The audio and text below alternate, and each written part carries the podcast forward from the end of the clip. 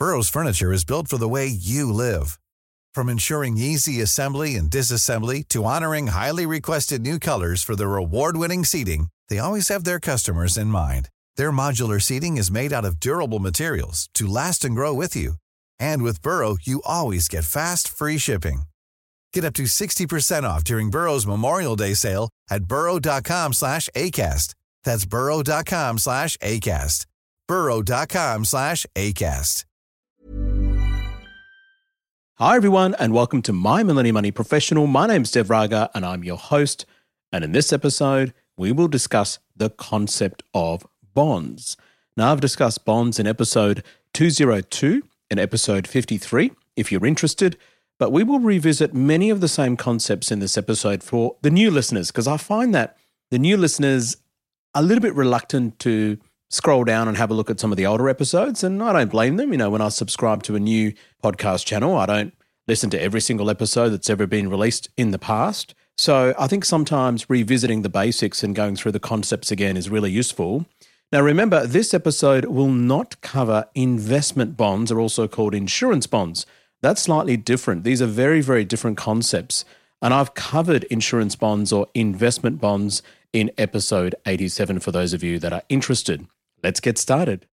If you want me to discuss a specific topic or if you have a specific question, don't hesitate to contact me via Twitter or via Facebook. And for those of you that are new to the channel, remember the three main aims education, empowerment, and entertainment. So, what is a bond and what are some of the characteristics of bonds? Basically, when you buy a bond, you're buying a fixed income investment. And here's how it works. Sometimes Governments like state or federal or even local governments or companies or private corporations need extra money to operate their business or expand their business. And sometimes governments might need extra money to fund key infrastructure projects or just pay the debts and bills. So they want to borrow money from you, the investor, the individual. So you can decide to lend money to them, and in exchange, they agree to pay you an interest rate on that money lent. So they issue a bond certificate for the money you've lent them with all the details within it. Now, one of the details in it, and we'll discuss all the details very shortly, is called bond maturity, where it says after a set period of time, the bond issuer will repay the money back to you, the lender, but along the way, the lender would have collected interest rate payments. So essentially, bonds are issued as another way of raising revenue, whether it is by governments or corporations or raising capital. This is the high level overview of bonds, but we need to dig a little deeper. The bond market as a whole is almost twice as big as the stock market globally, but we end up talking a lot more about the stock market online and in the media, mainly because the returns are a bit more fascinating and less boring. Now, there's a few bond terminologies that we all need to understand. Number one is what is maturity? This is a length of time a bond is given. The maturity date is when the person issuing the bond has to repay the owner of the bond the original amount which was lent out to them. For the purposes of this episode, the money lent out is by the investor and the money accepted by the bond is the issuer. So when the investor gets their original money back, it's called the maturity date. In the bond world, there are three time frames that you need to be understanding. Number one is short term, which is one to three years. Number two is medium term bonds, which is four to 10 years and long term is greater than 10 years in terms of timeframes. The second principle or terminology that you need to understand is face value. This is the amount of money which is paid out at maturity date. This is often the price you pay for buying a bond. And the other name for this is par value, P A R value. The third terminology is what is a coupon? This is such a bad word to use because most people associate coupons with a discounted deal when it comes to shopping and retail products.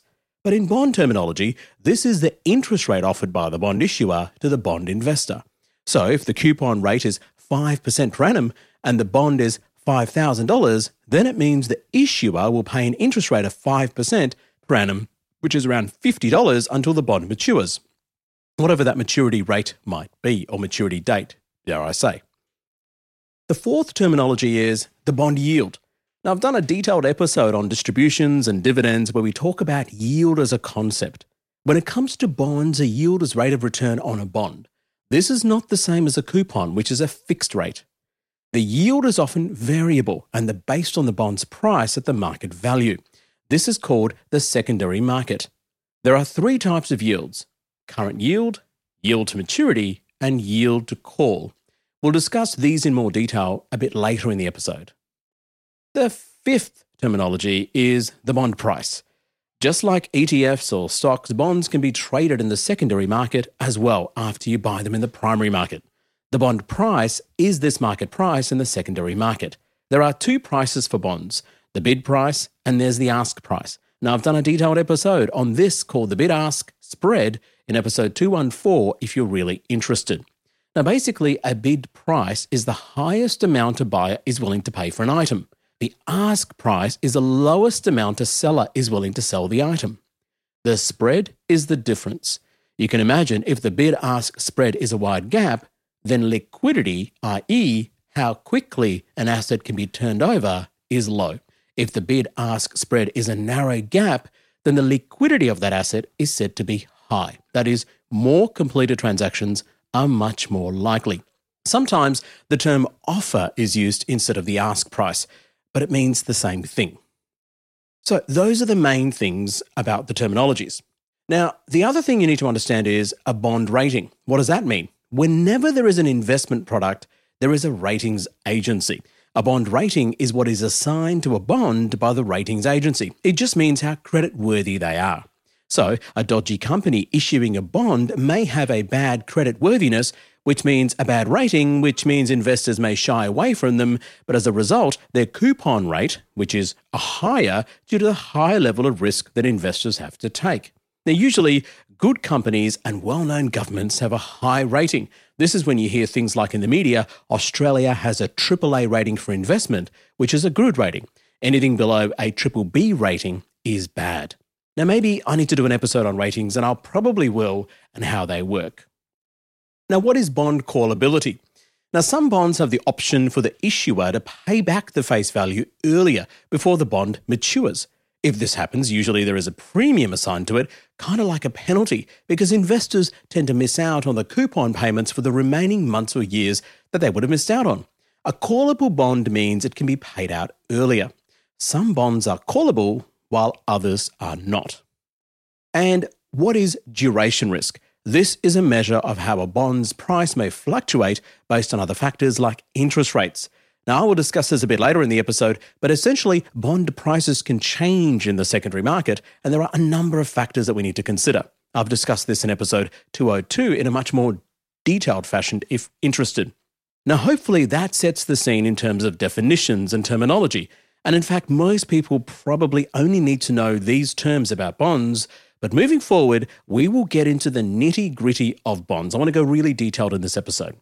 So, what are the various types of bonds? Number one, broadly speaking, there are two types of bonds in Australia Australian government bonds, called AGBs, and Australian corporate bonds, which is a separate term. Now, the important thing here is bonds can be bought and sold via an exchange or can be done over the uh, so called OTC markets or over the counter markets. Let's use an example to highlight this principle. If you went to the Australian Government Bond website at the time of recording this episode, you will find exchange traded bonds, and this is a way for investors to access sovereign debt for the Australian Government. That is, the Australian Government issues a bond as a promise to pay you back along with coupon payments during that bond that the investor invests in. That is you. This means they are listed in the ASX transparently and you can buy them. Through that, there is a link to the ASX, which has a Treasury bond listed, and you'll see all the bonds when they mature and the relevant coupon rate. For example, at the time of recording, there is a bond called GSB27. And that one says bid price of $103.43, an ask price of $109, with a coupon payment of 4.75%, which isn't too bad. With maturity dates in April 2027, with the next coupon date being October 2023, which is roughly where this episode is being recorded at. Now, coupons can be either monthly or quarterly. Now, there's another one, GSBE47. This was maturing in March 2047, so ages away. The bid price is $80.10 and the ask price is $87, and the coupon rate of 3%. And the next coupon rate for this is September 2023, which is just last month. So this bond is obviously paying lower rates because it's such a long maturity date. So there are also these semi government bonds, and this is issued by states and territories. They're usually not listed in the ASX, can only be bought and sold by the state and territory corporations. For example, in Victoria, there is a website specifically for this called the Treasury Corporation of Victoria, which has all the information. Now, the other main arm of bonds is the corporate bond sector. It's the same principle companies want to raise funds to finance their business activities. They don't really want to give out more shares because that means sharing their equity with the investors, so they issue bonds. They're primarily not listed via the stock exchange, and some of the major companies may be listed, but most of them aren't. And usually you buy it over the counter, which means direct from the issuer. So it's kind of like a private dealing. Now, with this comes with credit risk and may also be higher coupon rates for that risk you as an investor are taking. What are secured or unsecured bonds? Now, basically, a secured bond means the bond is backed by an asset. So, if a company issues a bond and it's secured, it may be secured by the company's assets. So, if the company does fold, the bond investors get some of their money back when the assets are sold off. An unsecured bond means the bond is not backed by anything. And of course, this is a higher risk. This is often called a debenture. I'll talk about it a bit later in the episode. Now, let's take a quick break and when we come back, we can discuss the risks of bonds and other topics. But hopefully, in the first half of this episode, all of you have got the basics of bonds, the terminologies, the definitions, because that's really important. And that's kind of all you need to know when it comes to bonds. But I want to go a bit more deeper. Be right back. Millions of people have lost weight with personalized plans from Noom, like Evan, who can't stand salads and still lost 50 pounds. Salads, generally, for most people, are the easy button, right? For me, that wasn't an option. I never really was a salad guy. That's just not who I am. But Noom worked for me. Get your personalized plan today at Noom.com. Real Noom user compensated to provide their story. In four weeks, the typical Noom user can expect to lose one to two pounds per week. Individual results may vary. Hiring for your small business? If you're not looking for professionals on LinkedIn, you're looking in the wrong place. That's like looking for your car keys in a fish tank.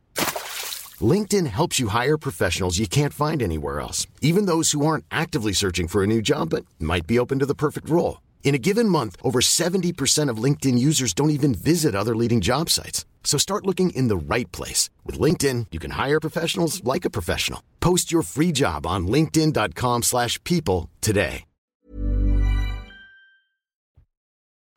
Okay, now welcome back. Now, we need to talk about the risks of bonds. So, what are the risks of bonds? And overall, bonds are considered to be very, very safe investments. But no investment, in my opinion, is 100% risk free. So, bonds do have some inherent risks associated with them. There are three main risks associated with bonds. Number one is interest rate risk, number two is credit risk, and number three is prepayment risk. Now, what is interest rate risk, which is part of duration risk? Basically, bonds and interest rates, what the RBA does, have an inverse relationship. When the interest rates go up, bond values and prices go down. When the interest rates go down, bond values and prices go up. So, what's happened in the last sort of 12 to 18 months as the RBA has raised interest rates, the bond values and prices are slowly going down. So, the greater the maturity time, the greater the interest rate risk. In other words, the longer the bonds that you buy, the more likely the interest rate is going to fluctuate in that time, and therefore the more risk you're going to take. It's best to use an example to highlight this principle. Amy is a prudent investor and is looking at Australian government bonds. She notices two bonds listed via the ASX. The government bond A is priced at $100 per unit, matures in three years, and pays a coupon rate of 5%. The government bond B is priced at $50 per unit, matures in 30 years, and pays a coupon rate of 3%. Which one should she choose? Now, supposing Amy chooses government bond B because it's secure and long term return over 30 years, inflation is likely to come back to target 2%.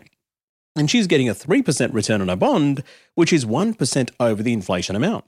So she feels very safe and is not too greedy. The problem is, suppose in that time interest rates rise due to various economic cycles, and we've just been through one of those inflationary and interest rate cycles where interest rates are basically gone up since 2022 and now 2023, and are probably still going through this by the time this episode is aired in the second half of 2023. So when interest rates rise, Amy's bond in the secondary market becomes less and less attractive. New bonds issued by corporations and even the government, which are shorter terms, will have higher coupon rates to attract new investors. Remember, corporations and governments can always issue new bonds, and Amy now is stuck with the older bond. So, why would anyone buy Amy's bond in the secondary market with a coupon rate of only 3%? If the newer short term bonds have a higher rate because of the current economic, inflationary, and interest rate phenomenon. So Amy's bond price drops naturally as a result as investors shy away from her longer term bond and are more attracted to more newer bonds. Likely, if the interest rate falls, this makes Amy's coupon rate more attractive, and so investors may be attracted towards it more and more, which means her bond price may rise.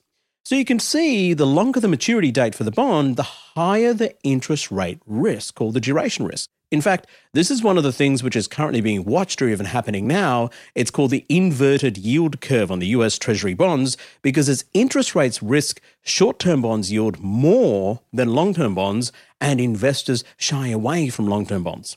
Now, I've discussed this in detail in episode 317 if anyone is interested. Now, the second risk is credit or default risk. When an investor buys a bond, the expectation is for the coupon rate to be paid on time, and also the face value of the bond is repaid at maturity rate. If you reverse the situation for retailers, when we borrow money from a bank to buy a home, the expectation is we repay the loan back, and as a security, the banks uses our home. Now, a bond works similarly, except in reverse, where the investor is you and the issuer is the government or a corporation. So the credit risk is the chance the bond issuer won't pay the coupon or the face value back. This is a problem for corporate bonds, but it can be a problem for government bonds depending on the country. It is unlikely for the Australian government to default on its federal bonds, but anything can happen. It's more likely that Corporation XYZ defaults on its bond to its investors. Now, Ecuador has declared bankruptcy, for example, 10 times. It's a country, it has government bonds. And other countries like Brazil and Russia and Spain and Costa Rica have also done the same.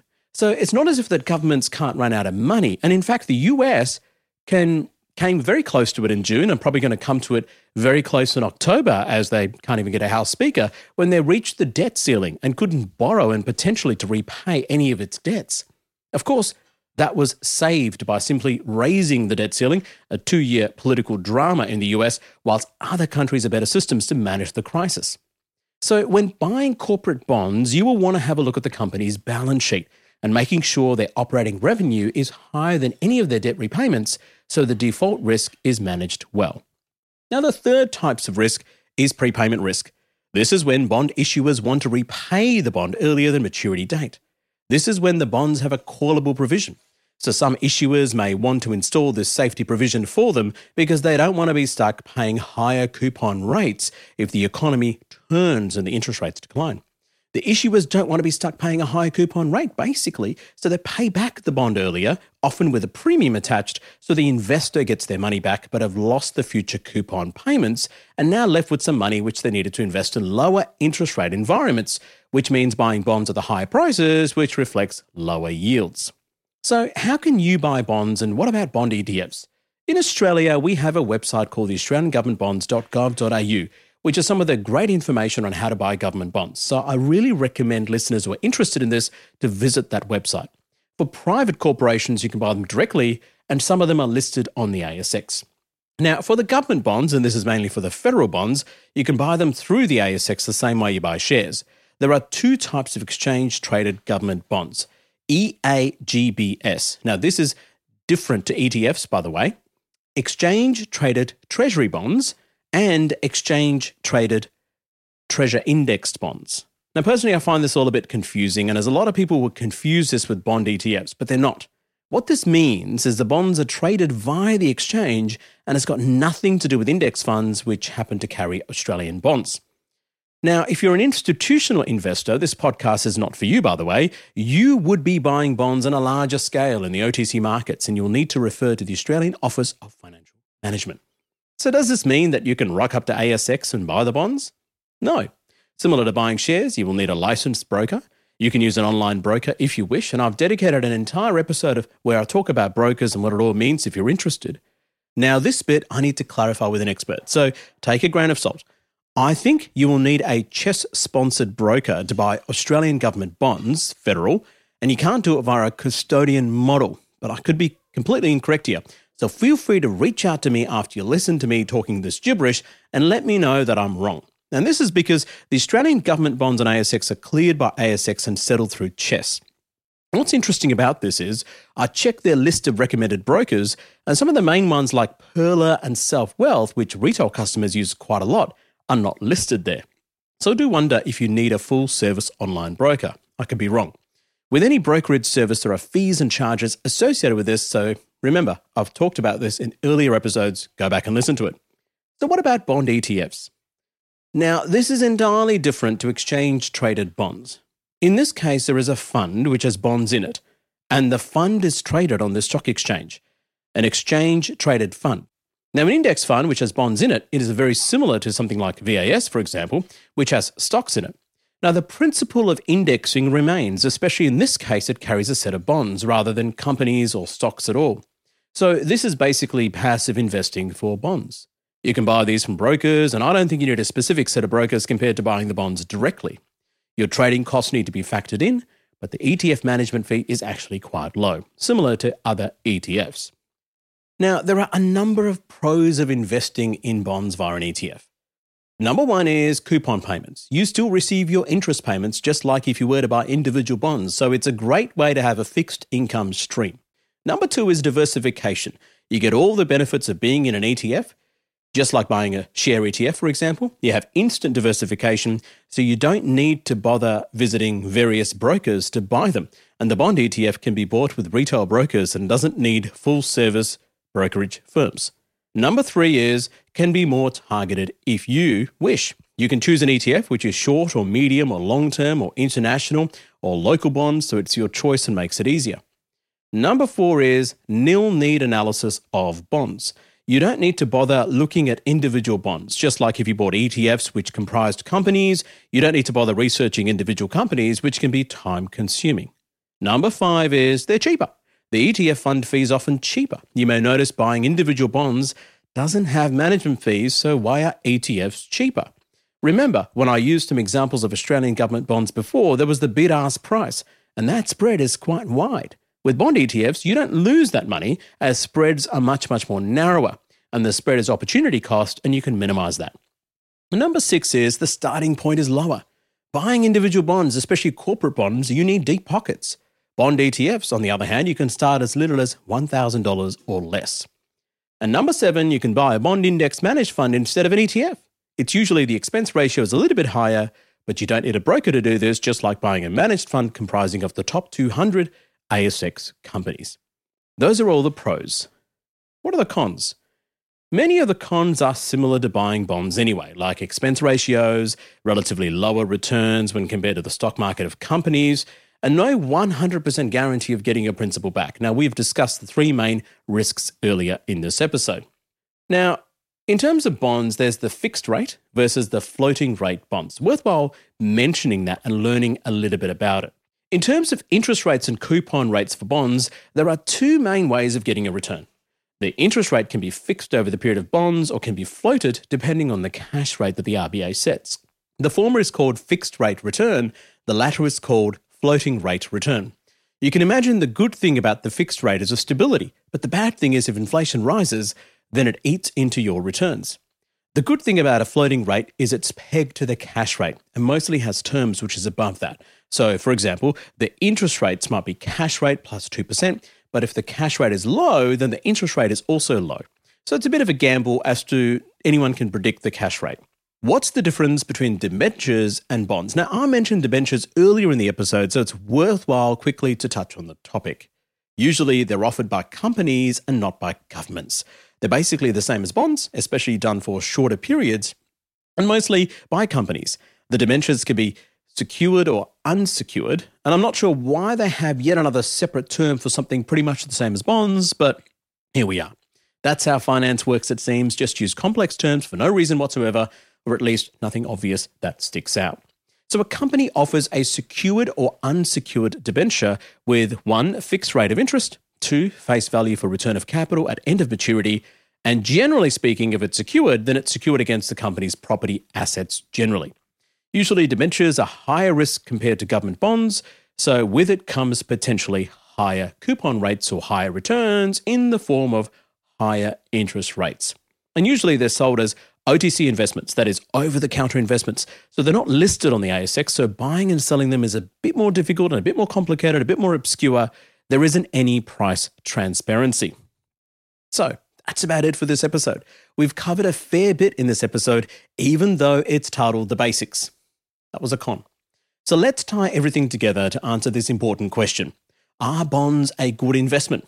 They provide a stable source of income, tick. They're less risky overall, especially if dealing with government bonds, tick. You can still access them via ETFs or index funds, tick. But they're inversely correlated to interest rates, maybe a tick. They have relatively lower returns than the stock market or property market, bad. So bonds can be a good bet against economic uncertainty and have the benefit of being less volatile, provided you accept less returns. So they can be a good investment, not as a solo investment, but perhaps as a mix in your portfolio to reduce your risk. The old adage of bonds should be 40% of your portfolio, not sure if such rules hold true over the long term. Now, for example, in the US uh, in 2022, if you had a 60 40 portfolio, 60 stocks and 40 bonds, you would have done far worse off with returns of negative 16%. That was in 2022. But in the 10 years up to 2021, returns would have been a positive 11%. Now, I've done an episode on asset allocation in episode 80, released in 2020, if you're interested. Because 60 40, it's all about asset allocation. And that's about it for this episode. Thank you very much for listening. And remember to leave a five star review on Apple Podcast or whatever platform you may be using. I'll leave a five star rating on all other platforms. That's even better. And please leave a positive review. The more ratings and reviews you leave, the more people get access to the podcast. So please keep them coming. Now, unfortunately, ratings and reviews have dropped off in recent times, and I can't stress this enough how important people rely on those ratings and reviews to keep the channel in the forefront of people's minds, especially new listeners who are looking for unbiased, genuine content, which is all, and I promise, no fluff. My name's Dev Raga, and this is My Millennial Money Professional. And until next time, please make sure you stay safe.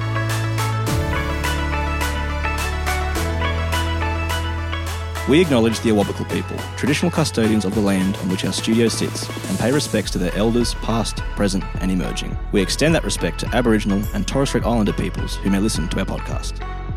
This podcast is for education and entertainment purposes. Any advice is general financial advice only, which does not take into account your objectives, financial situation, or needs. Because of that, you should consider if the advice is appropriate to you and your needs before acting on the information. If you do choose to buy a financial product, read the product disclosure statement, target market determination, and obtain appropriate financial advice tailored to your needs. SYMO Interactive Proprietary Limited, the publisher of the podcast, and Glen James are authorized representatives of MoneySherpa Proprietary Limited, which holds financial services license 451289.